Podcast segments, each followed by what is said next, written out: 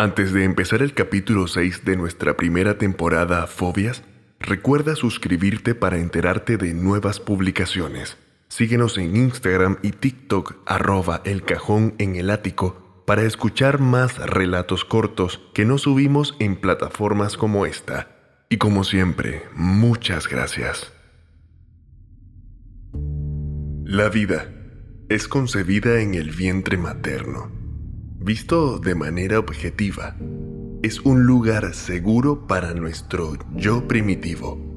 No obstante, una vez que conocemos la libertad, no soportamos el encierro ni la restricción de movimiento. Esto no es exclusivo en seres humanos. Cualquier animal con conciencia de su entorno y corporalidad rechaza la limitación del espacio y el movimiento porque la ausencia de estos puede tener consecuencias terribles no solo en la salud física, sino también mental. Considerando esto, resulta bastante absurdo nuestro hábito como especie de encerrar a las aves en jaulas y condenar a los perros a una cadena.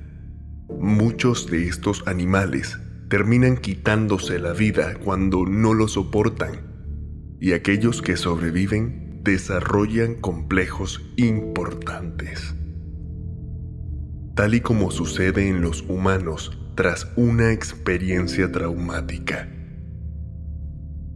Les sorprendería lo terriblemente fácil que es que un ascensor se transforme en una cárcel. Que un viaje en auto resulte asfixiante o que permanecer demasiado tiempo en una habitación pequeña se transforme en una pesadilla. A esto se le conoce como claustrofobia. Nuestra historia comienza con un ave que intentó volar. Agos se arrojó de un veintiunavo piso.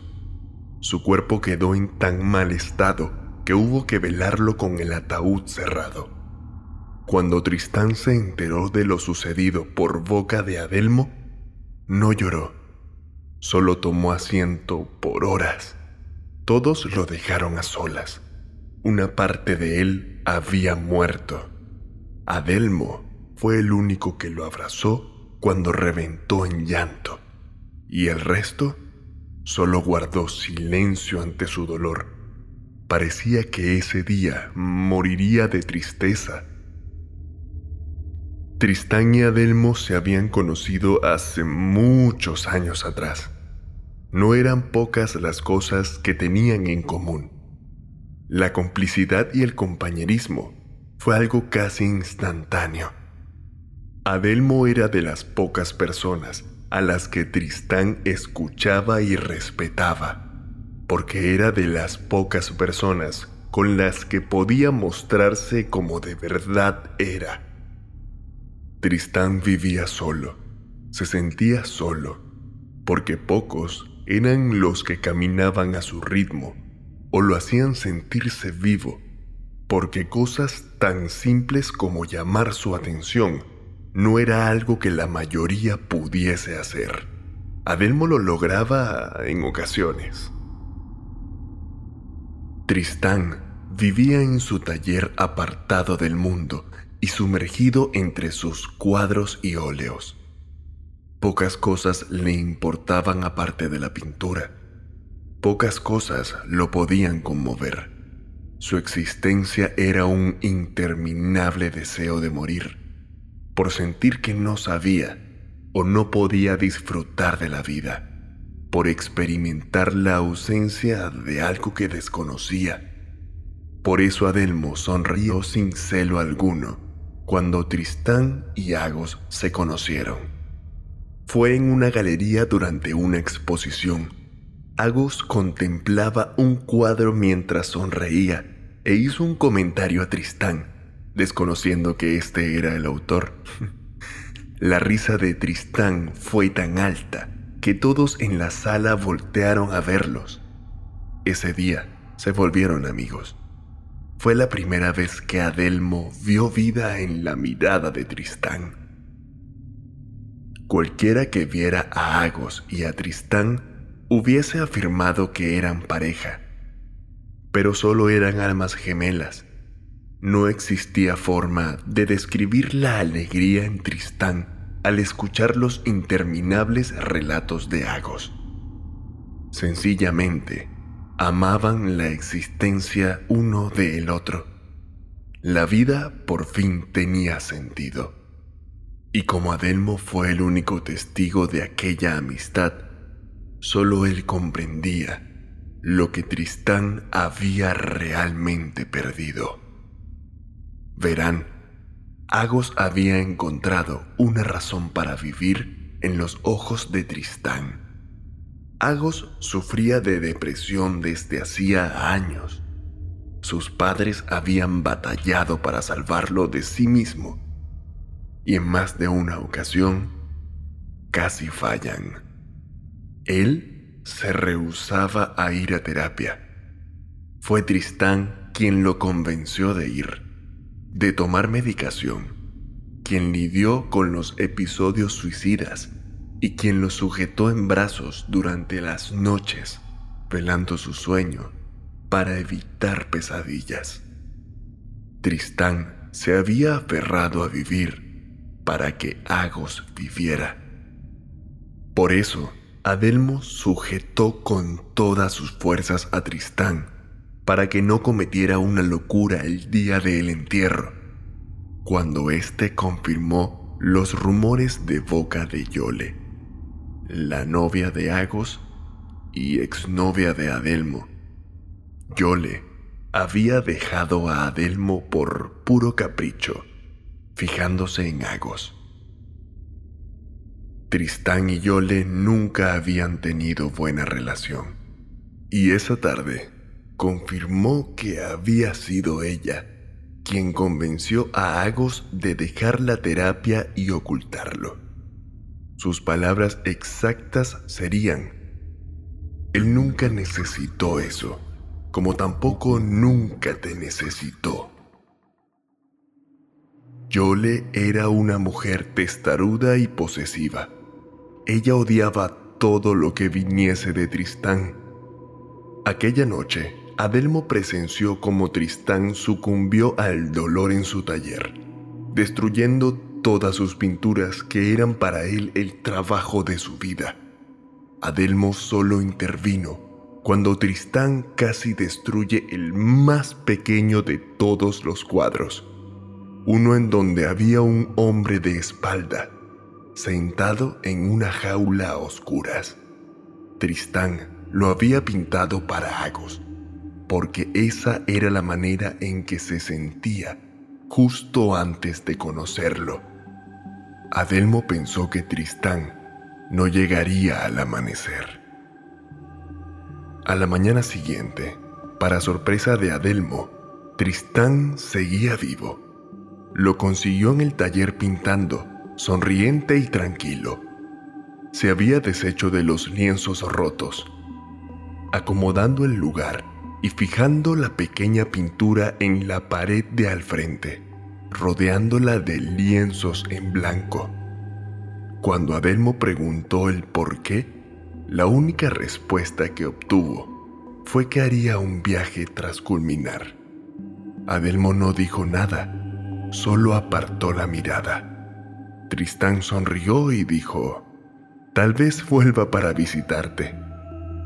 Adelmo visitaba a Tristán un par de veces por semana. Se aseguraba de que siguiera vivo y le hacía compañía. Fue durante esas visitas que se percató de que algo estaba mal. Los lienzos poseían un tono inquietante. Sus protagonistas no tenían un rostro, pero quedaba claro que eran Tristán y Yole. Tristán se pintaba a sí mismo acechando a Yole mientras ella dormía en su habitación o a un lado de la acera viéndola entrar al auto o al fondo del pasillo mientras ella abordaba el ascensor. Esas escenas se repetían una y otra vez, pero en cada ocasión algo fallaba. Las llaves se perdían, el auto no encendía y las puertas se atoraban. Se iba la luz al abordar el ascensor y así en cualquier espacio cerrado.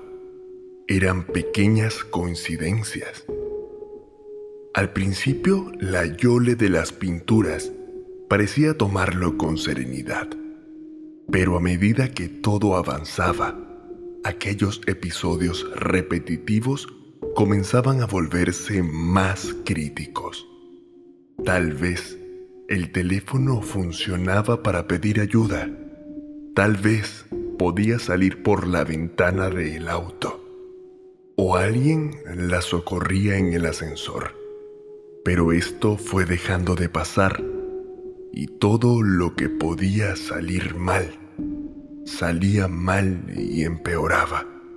Nada de aquello debería haber preocupado a Delmo. Después de todo, las pinturas de Tristán nunca se caracterizaron por tener temas convencionales o fáciles de digerir. Aparte, no existe crimen en que un artista retrate sus fantasías más siniestras. El problema era que aquella gran película hecha en cuadros estaba sucediendo con gran exactitud. Había llegado a los oídos de Adelmo por conocidos en común que Yole en los últimos meses comenzó a sufrir episodios nerviosos y que se negaba a estar en espacios cerrados. Yole afirmaba que el espíritu de la desgracia la perseguía. Sus amigos la socorrieron muchas veces, sacándola de encierros que al principio juraron eran accidentes, pero que poco a poco comenzaron a resultar sospechosos. Todos concluyeron que ella estaba provocándolos como una forma de autocastigo. Las razones se conocían. Le sugirieron ir a terapia, pero ella se negó porque no estaba loca. ¿Cierto? Pero, ¿de qué clase de situaciones estamos hablando? ¿A qué punto había escalado todo? Las coincidencias en su vida comenzaron a ser demasiadas, al punto de convertir los lugares seguros y habituales en pesadillas. La sola idea de dormir en su casa o en su propia habitación resultaba más que espeluznante. Era casi una tortura. Ya había perdido la cuenta de cuántas veces quedó encerrada en su propia habitación, de cuántas veces ni siquiera las ventanas no abrían, el teléfono y el internet fallaban, sometiéndola a una ausencia y encierro involuntario, en el cual sufrió privación del alimento y el sueño. Su voz alguna vez había sido prodigiosa, pero eso era un recuerdo, porque a razón de estas coincidencias terribles, se había desgastado gritando por horas sin éxito alguno, como si nadie la escuchara, como si ella fuese ausente del mundo, como si fuese la única protagonista de una pintura. Eventualmente, para su suerte, algún vecino terminaba escuchándola y los bomberos acudían al rescate. Misteriosamente, las llaves aparecían, la señal volvía y puertas y ventanas funcionaban adecuadamente. Creo que no hace falta explicar la opinión que se fue formando acerca de ella. El desespero de Yole para evitar el encierro fue tal que desmontó las puertas de su hogar y dormía con las llaves atadas a su mano. Para su desgracia, despertaría atada por sábanas a su propia cama, imposibilitada hasta para poder gritar. Ese evento fue el punto de quiebre para su salud mental. Ella abandonó su hogar. La vieron marchándose por las escaleras para evitar el mismo ascensor en el cual tantas veces quedó confinada. Comenzó a vagar por las calles, temerosa de volver. En su cabeza, la mejor opción era dormir a la intemperie, a la vista de todos. Allí nadie podría hacerle nada, ¿no? Pero estaba equivocada, porque en cada ocasión que conciliaba el sueño, ella despertaba dentro de alguna alcantarilla, alguna caseta telefónica sellada o algún tanque de agua abandonado. Y en esos casos, gritar le servía de poco o nada a su ya maltratada voz. Llegó a pasar hasta día y medio encerrada en espacios diminutos, con hambre y sed con calor y frío, obligada a dormir sobre su propio excremento. Dormir dejó de ser una opción, porque sabía que, si sucumbía al sueño, la pesadilla se repetiría con mayor fuerza. Comenzó a usar sustancias, pero para ello necesitaba dinero, así que comenzó a prostituirse. Claro que no fue fácil, porque incluso para ello necesitaba privacidad, y la sola idea de un cuarto de hotel o el interior de un auto le causaba espanto. Por eso terminó siendo fornicada en plena vía pública o en algún callejón miserable por unos pocos billetes. Hubo quien quiso ayudarla pero las cosas no terminaron bien. Ella solía marcharse del refugio que le brindaban, o eso pensaron ellos. Eventualmente, cansados de buscarla por la calle, cansados de rescatarla de lugares imposibles, cansados de su negación a la terapia y de sus afirmaciones imposibles sobre ese algo invisible que la atacaba fue abandonada.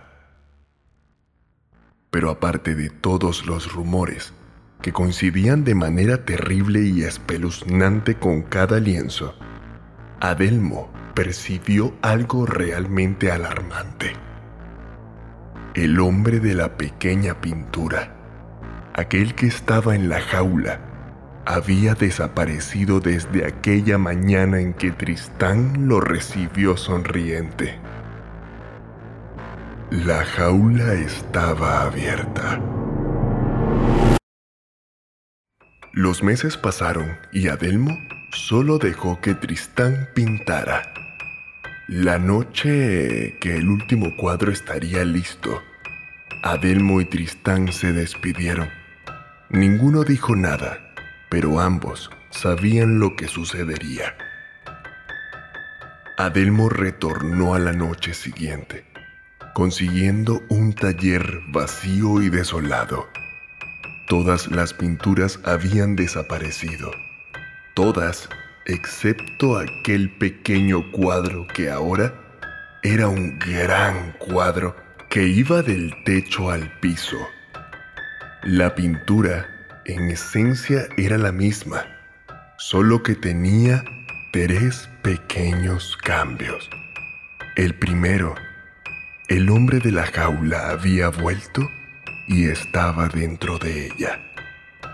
El segundo, Yole, estaba dentro de la jaula, intentando huir de las manos de aquel ser sin rostro que la arrastraba a la oscuridad de la jaula. Y tercero, Tristán observaba de pie y sonriente la escena de su eterna venganza. Adelmo no pudo evitar reírse hasta que le doliera el estómago y las lágrimas se le derramaran. Tras calmarse, se acercó a la pintura tocándola y dijo, Te advertí que no lo hicieras molestar. Debiste quedarte conmigo.